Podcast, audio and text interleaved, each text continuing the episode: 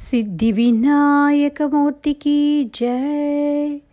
सदाशिवसमारम्भां शङ्कराचार्यमध्यमाम् अस्मदाचार्यपर्यन्तां वन्दे गुरुपरम्परां श्रुतिस्मृतिपुराणानामालयं करुणालयं नमामि भगवत्पादशङ्करं लोकशङ्करम् अपारकरुणासिन्धुं ज्ञानतं शान्तरूपिणं श्रीचन्द्रशेखरगुरुं प्रणमामि मुदान्वहं श्रीगुरुभ्यो नमः। श्रीकण्ठमिव भास्वन्तं शिवनामपरायणं श्रीधरं वेङ्कटेशार्यं श्रेयसे गुरुमाश्रये ராம் ராம். மைசூர் சமஸ்தானத்தில் திவான் பதவியை வேண்டாம் அப்படின்னு நிராகரிச்சுட்டு அங்கிருந்து புறப்பட்டார் ஐயாவாள் அப்படின்னு பார்த்தோம். அவருடைய அருள் நோக்கு எங்கே விழுந்தது அப்படிங்கிற கேள்வியோடு முடித்திருந்தோம். பல க்ஷேத்திரங்களையும் தரிசனம் செய்து கொண்டு அவர் வந்து சேர்ந்த இடம் ஒரு மகா க்ஷேத்திரம் காவேரி கரையிலே செவ்வந்திநாதர் அப்படின்னு சொல்லக்கூடிய மாத்ருபூதேஸ்வரரும் மட்டுவார் குழல் அம்மை அப்படின்னு சொல்லப்படக்கூடிய சுகந்த குந்தலாம்பாள் அப்படின்னு அம்பாளும் அருள் பாலிக்கக்கூடிய ஒரு சிவராஜதானி காவிரியுடைய தென்கரையிலே அமைந்த ஒரு பெரிய க்ஷேத்திரம். தேவார பாடல் பெற்ற க்ஷேத்திரம். மலை மேலே இறைவனுடைய திருக்கோவில் அமைந்திருக்கக்கூடிய அற்புதமான ஒரு திருத்தலம். நன்று உடையானை தீயது இல்லானை நரை வெள்ளேறு ஒன்று உடையானை உமை ஒரு பாகம் உடையானை சென்றடையாத திரு உடையானை சிராப்பள்ளி குன்றுடையானை கூற என் உள்ளம் குளிருமே அப்படின்னு ஞானசம்பந்தர் தன்னுடைய தேவாரத்திலே பாடின ஒரு க்ஷேத்திரம். திருச்சி என்று இன்றைக்கு அழைக்கப்படக்கூடிய சிராப்பள்ளி திருச்சிராப்பள்ளி அப்படிங்கிற க்ஷேத்திரம் அது. அங்கே வந்து சேர்ந்தார். பக்கத்திலே திரு ஆனைக்கா அப்படின்னு சொல்லக்கூடிய ஜம்புகேஸ்வர க்ஷேத்திரம். கோவில் அப்படின்னே வைணவர்களால் சிறப்பித்து சொல்லப்படக்கூடிய திரு அரங்கம் அப்படிங்கிற ஸ்ரீரங்கம். இதெல்லாம் அருகிலே அமைந்திருக்கக்கூடிய ஒரு அற்புதமான க்ஷேத்திரம் திருச்சிராப்பள்ளி. அங்கே வந்து அங்கே கொஞ்ச காலம் தங்கினார் ஐயாவாள். திருச்சியிலே மாத்ருபூதேஸ்வரரை தரிசனம் பண்ணிக்கொண்டு அந்த கோவிலுடைய சந்நிதி தெரு அப்படின்னு இருக்கும் இல்லையா? கோவிலை அடுத்து இருக்கக்கூடிய வீதி. அங்கே குடியிருந்தார் ஸ்ரீ ஐயாவாள். அங்கே வசித்து கொண்டு நிம்மதியாக திவ்ய கிரந்தங்களை பாராயணம் செய்யறதும் பிரவச்சனம் செய்யறதும் உஞ்சவிருத்தி தர்மம் அப்படின்னு சொல்லக்கூடிய தர்மம். பகவானுடைய நாமங்களை சங்கீர்த்தனம் பண்ணிக்கொண்டு அப்படியே வீதிகளில் போகிறது.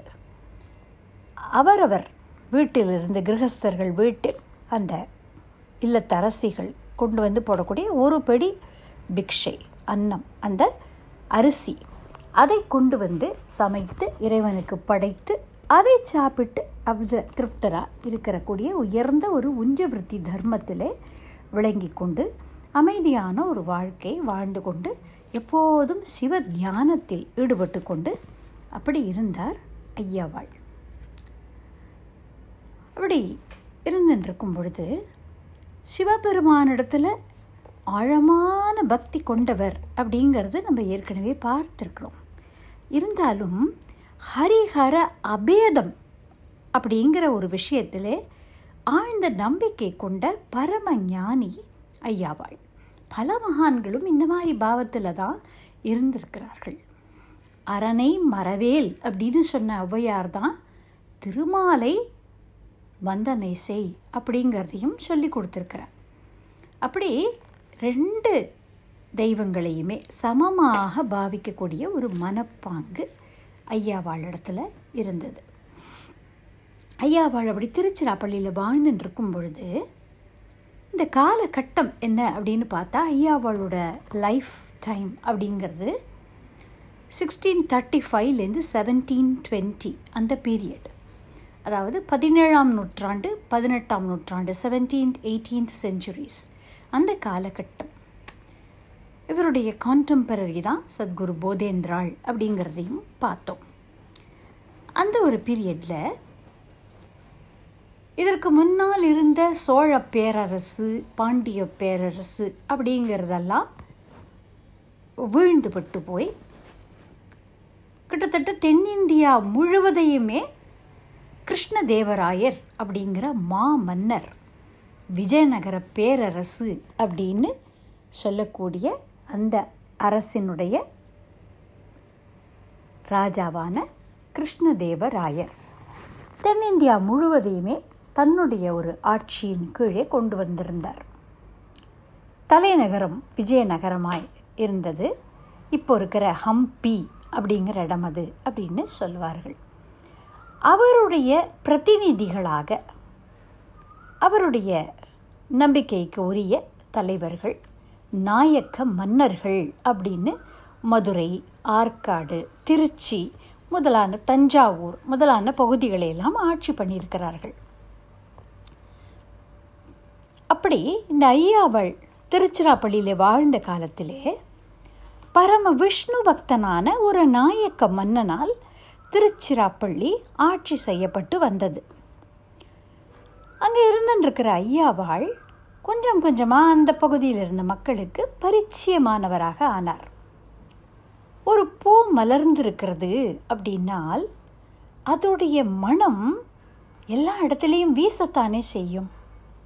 அதுக்கு ஒன்றும் விளம்பரம் தேவையில்லையே. அதுபோல பரமதெய்வீகமான வாழ்க்கை வாழக்கூடிய உயர்ந்த மகானான ஐயாவாளோட ப்ரெசன்ஸ் அதுவே அவருடைய தெய்வீகத்தன்மையை டிவினிட்டியை ரேடியேட் பண்ணிகிட்டே இருந்தது.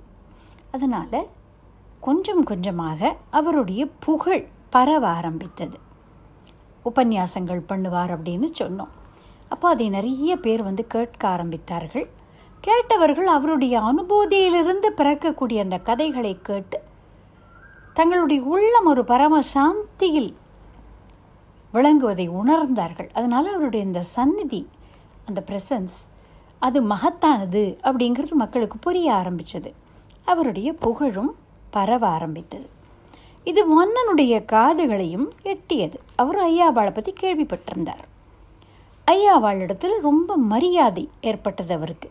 Had a very high opinion இப்படி ஒருத்தர் புகழ் அடையிறார் அப்படின்னாலே அதுக்கு ஒரு சைடு எஃபெக்ட் உண்டு. இல்லையா? பர்தர்ஹரி ஒரு பாடலில் சொன்னது போல புகழ் வந்தாலே ஏதாவது களங்கம் நேருமோ அப்படிங்கிற பயம் இருந்துகிட்டே இருக்கும். அதுபோல் இவருக்கு ஒரு களங்கத்தை கற்பிக்கணும் அப்படின்னு நினச்சி கொஞ்சம் அசூயை கொண்ட சில பேர் போய் அரசனிடத்தில் ஐயாவாளோட உபன்யாசங்கள்லாம் சிவபக்திக்கு தான் முக்கியத்துவம் கொடுக்கறது அப்படிங்கிறதாக அது ராஜாவுக்கு கோபம் வரணும் அவர் மேலேங்கிறதுக்காக அந்த விதத்தில் சொன்னார்கள். ஏன்னா அரசனோ பரம விஷ்ணு பக்தி. ஆனால் அரசனுக்கு நன்றாக தெரியும் ஹரிஹர பேதம் இல்லாமல் மாதவனும் மகாதேவனும் ஒரே தத்துவம்தான் அப்படிங்கிறதை நன்கு உணர்ந்து அந்த பாவ நிலையில் வழங்கக்கூடிய மகான் ஐயாவாள் அப்படிங்கிறது அரசனுக்கு உள்ளுணர்வாக புரிந்தது. ஆனால் அரசனுக்கு அவர் மேலே கொஞ்சம் கோபம் வரணுங்கிறதுக்காக இவர்கள் இப்படி சொல்கிறார்கள் அவர் சிவபக்திக்கு தான் முக்கியத்துவம் கொடுக்கிறார் அப்படின்னு போய் சொன்னார்கள். அவர்களுடைய அறியாமையை நினச்சி ராஜாவுக்கு கொஞ்சம் பாவமாக இருந்தது. ஆனாலும் வயதானவர்கள் அவருடைய சபையை சேர்ந்தவர்கள் ராஜாட்ட வந்து மெனக்கட்டு ஒரு விஷயத்த சொல்கிறார் அப்போது அவர்களுக்கும் மதிப்பு கொடுத்தது போல இருக்கணும். ஐயாவாளையும் போய் கன்ஃப்ராண்ட் பண்ணக்கூடாது. இந்த விஷயத்தை டிப்ளமேட்டிக்காக ஹேண்டில் பண்ணணும் அப்படின்னு நினைச்சார் அரசர். அதனால் ஐயாவாளுடைய பெருமையையும் அவர் எப்படிப்பட்ட மகான் அப்படிங்கிறதையும் இவர்களுமே தெரிந்து கொள்ளட்டுமே அப்படின்னு நினச்ச ராஜா மாத்ருபூதேஸ்வரர் திருக்கோவிலில் அடுத்தது ஒரு உற்சவம் வந்தபோது அர்ச்சகர்கள்கிட்ட ஒரு வேண்டுகோள் வைத்து தாய் மாணவர் சுவாமிக்கு மாத்ருபூதேஸ்வரருக்கு கிருஷ்ணர் மாதிரி அலங்காரம் பண்ணி புறப்பாடு பண்ண பண்ணும்படியுமாக சொன்னார். சிவபெருமானுடைய உற்சவ திருமேனிக்கு கிருஷ்ண அலங்காரம் பண்ணி அதை வீதியிலே புறப்பாடு கண்டருள பண்ணினார்கள். ஐயாவாள் வீட்டிலே சிவத்தியானத்திலே இருந்தார். அந்த கோவிலுடைய சன்னதி தெருவிலே தான் அவர் குடியிருந்தார்னு சொன்னோம். அப்போது அந்த வீதி வழியாக பகவானுடைய அந்த ஊர்வலம் வந்தது. புறப்பாடு. அப்போ தன்னுடைய பூஜையிலே ஆழ்ந்த தியானத்தில் இருந்த ஐயாவாளுக்கு வாசலில் மங்கள வாத்தியங்கள் முழங்கிறது கேட்டதும் சுவாமி புறப்பாடாகி வருது அப்படின்னு புரிஞ்சுது. உடனே தன்னோட மனைவியை பூஜைக்கான பொருட்களை எல்லாம் எடுத்துன்னு வர சொல்லிட்டு வேகமாக வாசலுக்கு ஓடி வந்தார். சிவபெருமானை கிருஷ்ண அலங்காரத்திலே புறப்பாடு பண்ணி அழிச்சு எடுத்துட்டு வரா இல்லையா? அதை பார்த்ததும் பரவச நிலையை அடைந்தார் ஐயாவாள். கிருஷ்ண துவாதச மஞ்சரி அப்படின்னு ஸ்பான்டேனியஸாக ஒரு ஸ்தோத்திரம் பாடினார். பன்னெண்டு ஸ்லோகங்கள் கொண்ட அழகான ஒரு ஸ்தோத்திர கிரந்தம் இது. ஒரே ஒரு ஸ்லோகம். அதிலிருந்து பார்க்கலாம். கராளம் தாவாக்னிம் கபளித்தவதா தேவபவதா பரித்ராதா கோபாக பரமகிருபையா கிம் நகி புரா. மதீயாந்தர் வைரி பிரகரதகனம் கிம் கபளயன் தயாசிந்தோ கோபி கோபீதயித வத கோபாயசி ந மாம் அப்படின்னு பாடினார். அதாவது கோபிகைகளின் அன்பரே கருணைக்கடலே நீர் கொடிய காட்டு தீயை விழுங்கி பெருங்கருணையுடன் கோபர்களை முன்பொரு சமயம் காப்பாற்றினீரே. என்னுடைய ஹிருதயத்திலும் காமம் கோபம் முதலான உட்பகை அப்படிங்கிற நெருப்பு கனன்று எரிந்து கொண்டிருக்கிறது. அது என்னை என்னுடைய ஆத்மாவை விழுங்க பார்க்கிறது. என்னையும் நீ காப்பாற்றுவாய் அல்லவா கிருஷ்ணா? சொல் அப்படிங்கிற அர்த்தத்தில் பாடினார். இந்த பாவத்தோடு கூடின அந்த ஸ்லோகத்தை கேட்டு அவருடைய சம பாவத்தை கண்டு எல்லாரும் ஊருகி போனார்கள். மன்னரும் ஆச்சரியப்பட்டார். மற்றவர்களும் இந்த விஷயத்தை கேள்விப்பட்டு அவருடைய தன்மை எப்படிப்பட்டது அப்படிங்கிறதை புரிந்து கொண்டார்கள். பிறகு ஒரு முறை அவர் குடியிருந்த அந்த தெருவிலே ஒரு தம்பதியர் வாழ்ந்து வந்தார்கள். பல காலம் அவர்களுக்கு குழந்தை இல்லாமல் இருந்தது. மாத்ருபூதேஸ்வரரிடம் பல காலம் பிரார்த்தனை செய்து ஒரு பிள்ளையை பெற்றார்கள். அந்த குழந்தைக்கு ஏதோ ரொம்ப உடம்பு முடியாமல் இருந்தது. அவர்கள் ரொம்ப துக்கப்பட்டார்கள். அப்போ இந்த விஷயம் தெரிஞ்ச ஐயாவாள் அவர்களுடைய வீட்டுக்கு போய் பஞ்சாட்சரத்தை ஜெபித்து இருபத்தெட்டு ஸ்லோகங்கள் கொண்ட தாராவளி ஸ்தோத்திரம் அப்படிங்கிற ஸ்தோத்திர கிரந்தம் ஒன்று பாடினார். ஒவ்வொரு பாடல் முடியும் பொழுதும் அந்த மந்திர தீர்த்தத்தை அந்த குழந்தை மேலே தெளித்து திருநீர் பூச அந்த குழந்தை முழுவதுமாக குணமாகி நல்லபடியாக எழுந்தான் அப்படிங்கிறதாக சொல்லப்படுறது. அபிஜித் அப்படிங்கிற நட்சத்திரத்தோடு சேர்த்து இருபத்தி எட்டு நட்சத்திரங்கள் அப்படின்னு கணக்கெடுத்து அதுக்கு தாரா அப்படின்னு பேர் சொல்கிறார்கள் அதை குறிக்கிறது போல இருபத்தெட்டு ஸ்லோகங்கள் அடங்கின இந்த கிரந்தம் தாராவளி அப்படின்னு சொல்லப்படுறது. அதில் பரமேஸ்வரன் இடத்துல சொல்கிறார் ஒரே ஒரு ஸ்லோகம் பார்க்கலாம். தன்னை வணங்கக்கூடிய மக்களின் தாபம் அனைத்தையும் நீக்குவதால் முதல் மருத்துவர் தலையாய மருத்துவர். மருத்துவர்களுக்கெல்லாம் மருத்துவர் வைத்தியநாத சுவாமி அப்படின்னு புகழை பெற்ற சம்புவான சாம்பமூர்த்தி அதாவது அம்பாளோடு சேர்ந்த அம்மையப்பா இந்த சிறுவனுடைய என்னென்ன கஷ்டங்கள் இருக்கோ பிராரப்த கர்மா இருக்கோ இதையெல்லாம் நீக்கி குழந்தை நல்லபடியாக இருக்கணும் அப்படிங்கிறதாக பிரார்த்தனை செய்து பாடவும் அந்த குழந்தை பரிபூர்ணமான ஆரோக்கியத்தோடு எழுந்தான் அப்படிங்கிறதாக சொல்லப்படுறது. இப்படி பரம கருணையோடு தன்னை சுற்றி இருக்கக்கூடிய அன்பர்களுக்கெல்லாம் நிறைய நன்மைகள் அவளுடைய அந்த தன்மை அவருடைய தெய்வீக தன்மை அந்த வைப்ஸ் அதனாலேயே அங்கே அவரை சுற்றி இருந்த மக்களுக்கெல்லாம் பரம சௌக்கியமும் சாந்தியும் ஏற்பட்டது.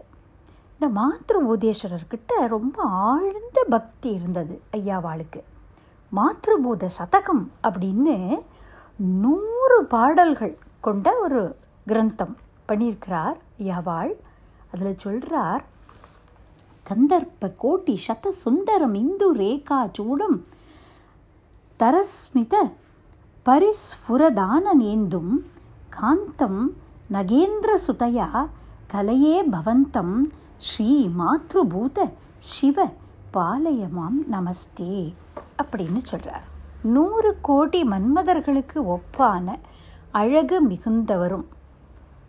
கந்தர்ப்ப கோட்டி சத சுந்தரம் இந்து ரேகா சூடம் பிறைச்சந்திரனை சூடியவரும். மெல்லிய புன்னகை தவழும் அழகான சந்திரனை போன்ற முகம் உள்ளவரும். மனதை ஈர்ப்பவருமான உம்மை. மலைமகளான அம்பிகையோடு சேர்த்து தியானிக்கிறேன்.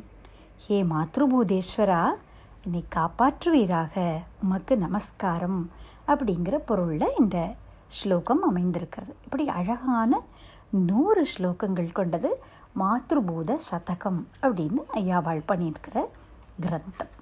இப்படி ஆழ்ந்த பக்தி பண்ணிக்கொண்டு தியானத்தில் இருந்து கொண்டு அவர் திருச்சிராப்பள்ளியிலே அமைதியாக வாழ்ந்துட்டுருந்தார் இப்படி நாட்கள் செல்ல செல்ல ஐயாவளுடைய கீர்த்தி பரவ ஆரம்பித்தது.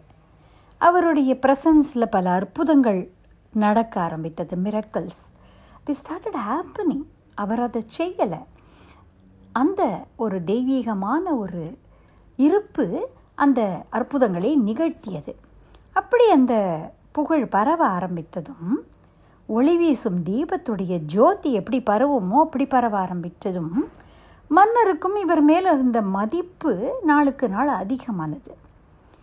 பகவன் நாம சங்கீர்த்தனமும் பகவத் தியானமுமே தன் வாழ்க்கையுடைய லட்சியம் அப்படிங்கிற உறுதியோட மைசூர் தர்பாரோட திவான் பதவியை தியாகம் செய்துட்டு புறப்பட்ட வைராகிய நிதியான ஐயாவாள் புகழோட வெளிச்சத்தில் தன்னோட லட்சியத்தை தொலைக்க விரும்பலை.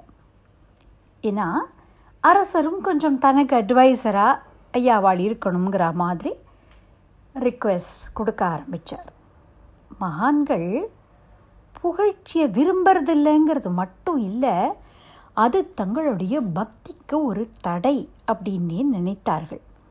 கியாதி ஒரு வியாதி அப்படின்னு சொல்லுவா மகான்கள்லாம்.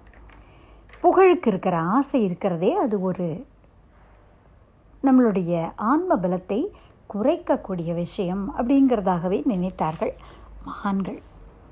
சரஃபோஜி மகாராஜாவுடைய தர்பாரில் பாடுறதுக்கு பல்லக்கு அனுப்பப்பட்ட போது பல பரிசு பொருட்கள் வந்து அழைப்பும் வந்தபோது மகா வைராக்கிய நிதியான ராமபக்தரான தியாக பிரம்மம் நிதி சால சுகமா? ராமுனி சந்நிதி சேவா சுகமா? அப்படின்னு கேட்கிறார். நிதிச்சால சுகமா? ராமுனி சந்நிதி சேவ சுகமா? நிஜமுக பல்கு மனசா? அப்படின்னு தன்னுடைய மனதை பார்த்து கேட்பது போல பாடுகிறார். மனமே நீ சொல்லு. உனக்கு தயிர் வெண்ணெய் பால் அப்படின்னு ருசியான அன்னம் சாப்பிட்டுண்டு சுகபோகமான வாழ்க்கை வாழணுமா? உனக்கு அதெல்லாம் தான் வேணுமா நாக்குக்கு? இல்லை தாசரதியோடைய நாமாவை பாடக்கூடிய அந்த ருச்சி வேணுமா உனக்கு? உனக்கு எது வேணும்? நரஸ்துதி பண்ணி கொண்டு புகழ் பணம் அப்படின்னு அதில் போகிறதுக்கு உனக்கு விருப்பமா? இல்லைனா ராம சேவையிலேயே ஈடுபட்டு கிடக்க விருப்பமா? நீ சொல்லு. அப்படின்னு தன் மனதை பார்த்து பாடுவது போல் பாடி அந்த அழைப்பை நிராகரித்தார். அதுபோல புகழையோ செல்வாக்கையோ எதையுமே விரும்பாத மகான்கள் அவர்கள்லாம்.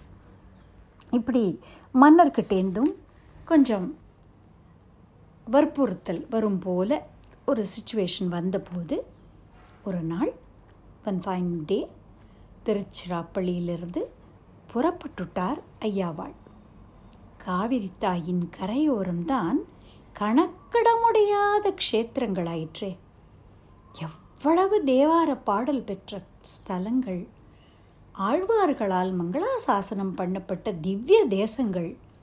எவ்வளவு இருக்குது இந்த காவிரி கரையோரம் பூரா பார்த்தா அப்படி ஒரு தெய்வீகமான பிரதேசம் அது.